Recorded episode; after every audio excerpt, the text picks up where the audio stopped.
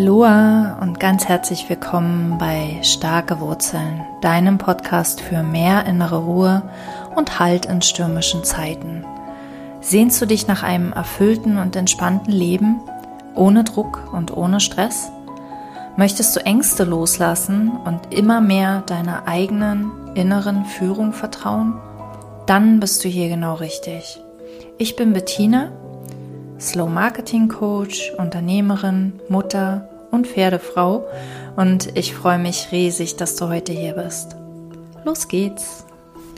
Herzlich willkommen, ich freue mich riesig, dass du da bist und heute möchte ich mit dir über Ego sprechen. Es ist ein Begriff, der gerade in spirituellen Kreisen sehr oft gebraucht wird, den ich auch verwende, hin und wieder, hier in meinem Podcast, im Blog und manchmal auch in meiner Arbeit, ähm, mit dem aber auch aus meiner Sicht viele Missverständnisse verbunden sind und was mich persönlich halt stört, beziehungsweise was ich gerne verändern würde, ist, was ich sehe, ist, ähm, das Ego verwendet wird, um wieder ein Ding zu haben, gegen das wir kämpfen können in uns selbst. Also ein, quasi ist es ein Anlass gegen uns selbst zu kämpfen.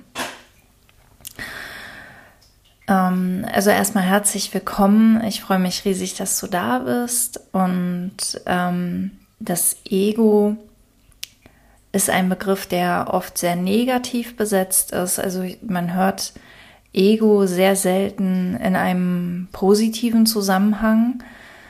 Aber was ist Ego eigentlich? Was, was verbirgt sich dahinter? Und ähm, ich äh, möchte gern, äh, ich möchte einfach gern darlegen, was ich unter Ego verstehe. Ich glaube, dass viele Menschen ähnliches meinen, wenn sie diesen Begriff verwenden, aber nicht unbedingt das gleiche. Weil Ego ist ganz, ganz schwer greifbar und ähm, nicht ganz klar abzugrenzen. Und für mich ist das Ego ähm, etwas in uns, das, ähm, also nicht etwas in uns, sondern ein Teil in uns, der an unsere Begrenztheit glaubt. Ja, es ist ein, ein Teil von uns, also wenn du so willst, ein Gedankenkonstrukt, ein, ein wie eine Art äh, Glaubenswelt, die uns bestimmte Grenzen setzt. Also wir haben zum Beispiel, ähm, wir sind zum Beispiel der Ansicht, wir sind unser Körper oder wir identifizieren uns mit unseren Gedanken, wir identifizieren uns mit unseren Gefühlen. Und es geht noch weiter, wir identifizieren uns mit unserer Vergangenheit. Wir identifizieren uns mit unserer Vision von der Zukunft, mit unseren Zukunftsplänen, mit unserer Bildung, mit unserem Lebensweg, mit unseren beruflichen Erfolgen, mit ähm, dem Materiellen, was wir vielleicht angehäuft haben, mit unserem Haus, das wir gekauft haben, oder mit unserem Auto, mit unserem Lebensstil, mit unserer Urlaubsreise jedes Jahr, ähm, aber auch mit unseren scheinbaren scheinbar festgeschriebenen Persönlichkeitsaspekten. Ich habe gerade gestern mehrmals von verschiedenen Leuten gehört, ab einem bestimmten Alter hat sich unsere Persönlichkeit gefestigt und ähm, damit wird eine gewisse Stabilität verbunden, die wir im Leben haben. Ich sehe das nicht so. Ich sehe Persönlichkeit als etwas, das nicht existiert, das nur eine Idee von uns ist und ähm, Ego ist, ist all das, was uns beschränkt. All das, wo wir uns mit etwas im Außen identifizieren, all das, wo wir glauben, etwas haben sein oder tun zu müssen, um wertvoll zum Beispiel zu sein oder liebenswert oder um dazu zu gehören. Also um all diese Dinge zu erlangen, die eigentlich in Wahrheit unser Geburtsrecht sind. Ja, also Verbundenheit beispielsweise ist uns in die Wiege gelegt. Wir können gar nicht anders als verbunden sein. Es fühlt sich nur nicht immer so an. Und Ego, unser Ego, also als eine Vorstellung von dem, was, was wir sind, ähm, trägt da seinen Teil zu bei. Oder beziehungsweise hat ist wahrscheinlich die Hauptursache für das mangelnde Gefühl. Ja, Ego ist das die Hauptursache dafür, dass wir uns wertlos fühlen, dass wir uns mangelhaft fühlen, dass wir uns nicht liebenswert fühlen, dass wir uns nicht erfolgreich fühlen. Ego ist der Teil in uns, der den Mangel in den Vordergrund stellt, der die Mangelillusion erzeugt, der uns suggeriert, dass wir noch irgendetwas brauchen, um vollständig zu sein, um glücklich sein zu können. Ja, irgendwas fehlt immer und in Wahrheit ist es immer nur dies, das Ego, das diese unsere, wie so unseren Fokus ähm, auf die Dinge lenkt, die scheinbar in unserem Leben nicht so laufen, wie sie sollten, die scheinbar nicht richtig sind, die scheinbar nicht so sind wie bei anderen wie sie wären, wenn wir, wenn wir wirklich richtig wären. Und Ego ist auch diese Stimme in uns, die uns erzählt, wie, wie schlecht wir sind, ja, wo, wir, wo wir überall noch mangelhaft sind. Also die erzeugt nicht nur Mangel im Außen, im materiellen Sinne oder im Erfolgssinne, also welche Erfolge uns fehlen, was ja auch oft was mit Materiellem zu tun hat, aber nicht nur, sondern ähm, es erzeugt auch einen Mangel im Innen, einen scheinbaren Mangel im Innen, einen, einen Mangel an, an ähm, vielleicht an Balance oder an Verständnis, an Mitgefühl, an Ruhe, an ähm, Intelligenz, an was uns alles fehlen kann. Also es ist nicht nur das Glück, das uns fehlen kann, sondern es kann uns alles Mögliche scheinbar fehlen, was uns aber in Wirklichkeit nicht fehlt, weil in Wirklichkeit ist all das, wovon das Ego glaubt, dass es uns fehlt, unsere wahre Natur. Und wir können es nur nicht sehen, weil dieser ganze Ego-Kram da drüber liegt. Also Ego ist sozusagen das, was den Mangel erzeugt und gleichzeitig immer wieder auf diesen Mangel deutet. Also irgendwie so. Und ähm, das führt ganz schnell zu der Annahme, und die ist ja auch sehr weit verbreitet, Ego ist was, was weg muss. Ego ist das, was wir bekämpfen müssen. Das, wo wir drüber hinaus wachsen müssen, was wir loslassen müssen, was wir transzendieren müssen, was auch immer. Es gibt ganz, ganz viele verschiedene Ansätze, was man mit dem Ego alles machen kann. Und immer wenn wir in diese Richtung schauen, sind wir auf dem Holzweg. Weil Ego ist sowas wie eine Fata Morgana. Ego ist eine Illusion, eine, eine, ein Schimmern von, von irgendwelchen Reflexion, dass etwas darstellt, was da zu sein scheint, was aber in Wirklichkeit nicht existiert. Ego existiert nicht. Ego ist nur eine Idee. Und wenn wir beginnen, uns damit zu beschäftigen, zu befassen, unsere Aufmerksamkeit dahin zu legen, dann verstärken wir diese Idee. Ja, wir verstärken die Macht von Ego. Wir beginnen, ähm, ich habe das gerade gestern auch in einem Buch gelesen über die, die ähm, Feedback-Schleife der Hölle. Wir, wir wissen, Ego macht uns traurig, macht uns wütend, macht uns krank erzeugt eine Mangelillusion, erzählt uns, dass ähm, wir nicht wertvoll sind, dass wir nicht liebenswert sind, dass wir nicht okay sind, so wie wir sind, dass wir mehr machen müssen, dass wir mehr leisten müssen, dass wir anders sein müssen, dass unsere Stimme dämlich klingt, das und so weiter. Und wir beginnen gegen dieses Ego zu kämpfen und das macht das Ego lauter, weil wir da unsere Aufmerksamkeit hinlegen. Hören wir es öfter, wir, wir hören davon mehr und dann beginnen wir darüber wiederum wütend zu sein. Ja, also das Ego stürzt sich quasi auf diesen Ego-Kampf. Du kannst dem Ego eigentlich keinen größeren Gefallen tun, als dich mit dem Ego zu beschäftigen.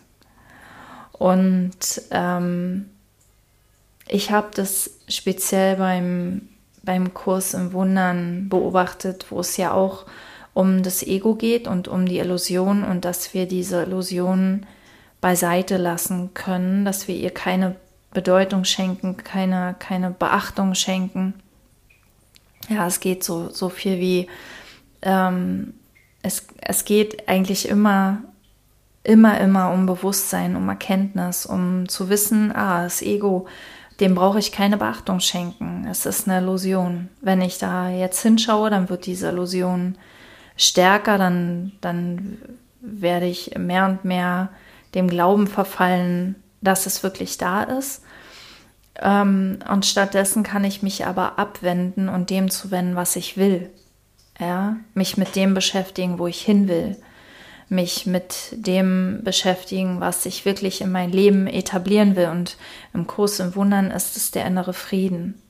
Es ist der innere Frieden und das Ego ist quasi die Illusion von Mangel, die uns immer wieder aus diesem inneren Frieden heraus reißt.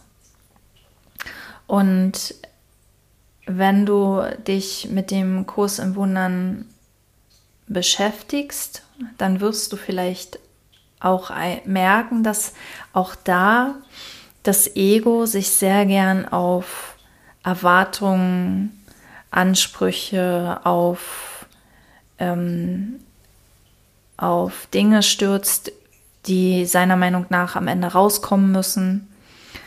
Ähm, immer wenn es sich nach Kampf anfühlt, immer wenn es sich anstrengend anfühlt, immer wenn es sich nach Widerstand anfühlt, ist, kannst du sicher sein, dass Ego im Spiel ist. Und dann geht es nicht darum, da irgendwas mitzumachen, sondern es geht darum, es zu erkennen und zu durchschauen.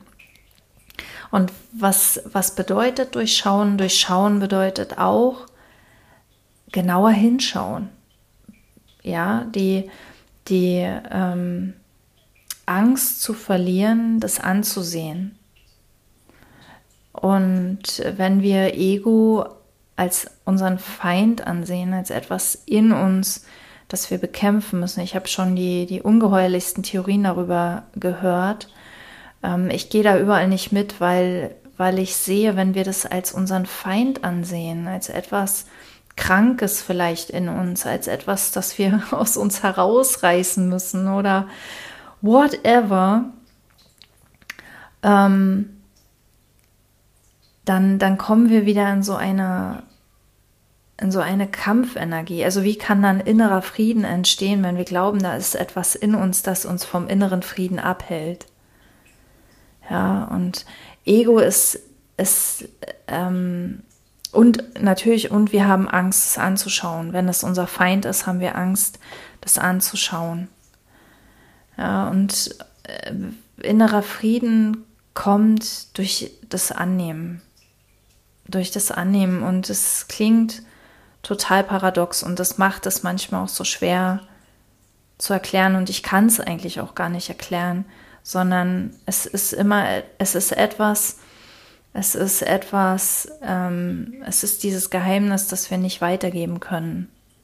Nicht, weil wir es nicht dürfen, sondern weil Worte dafür nicht, nicht ausreichen, weil jeder von uns das in sich selbst finden darf. Und jeder, der da draußen unterwegs ist und lehrt oder coacht oder was auch immer, kann immer nur in diese Richtung deuten, kann immer nur darauf zeigen.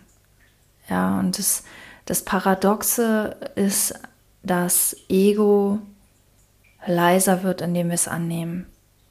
Und ich habe dazu ja in der letzten Folge auch was erzählt, dass es was mit Heilung, was mit Ganzwerdung zu tun hat. Und Ganzwerdung heißt immer, alle unsere Teile anzunehmen, alles, was abgespalten ist, was wir eigentlich nicht haben wollen von uns, was wir als falsch ansehen, als minderwertig ansehen, als ähm, rudimentär, als zurückgeblieben, was auch immer wir dafür Attribute für verwenden würden.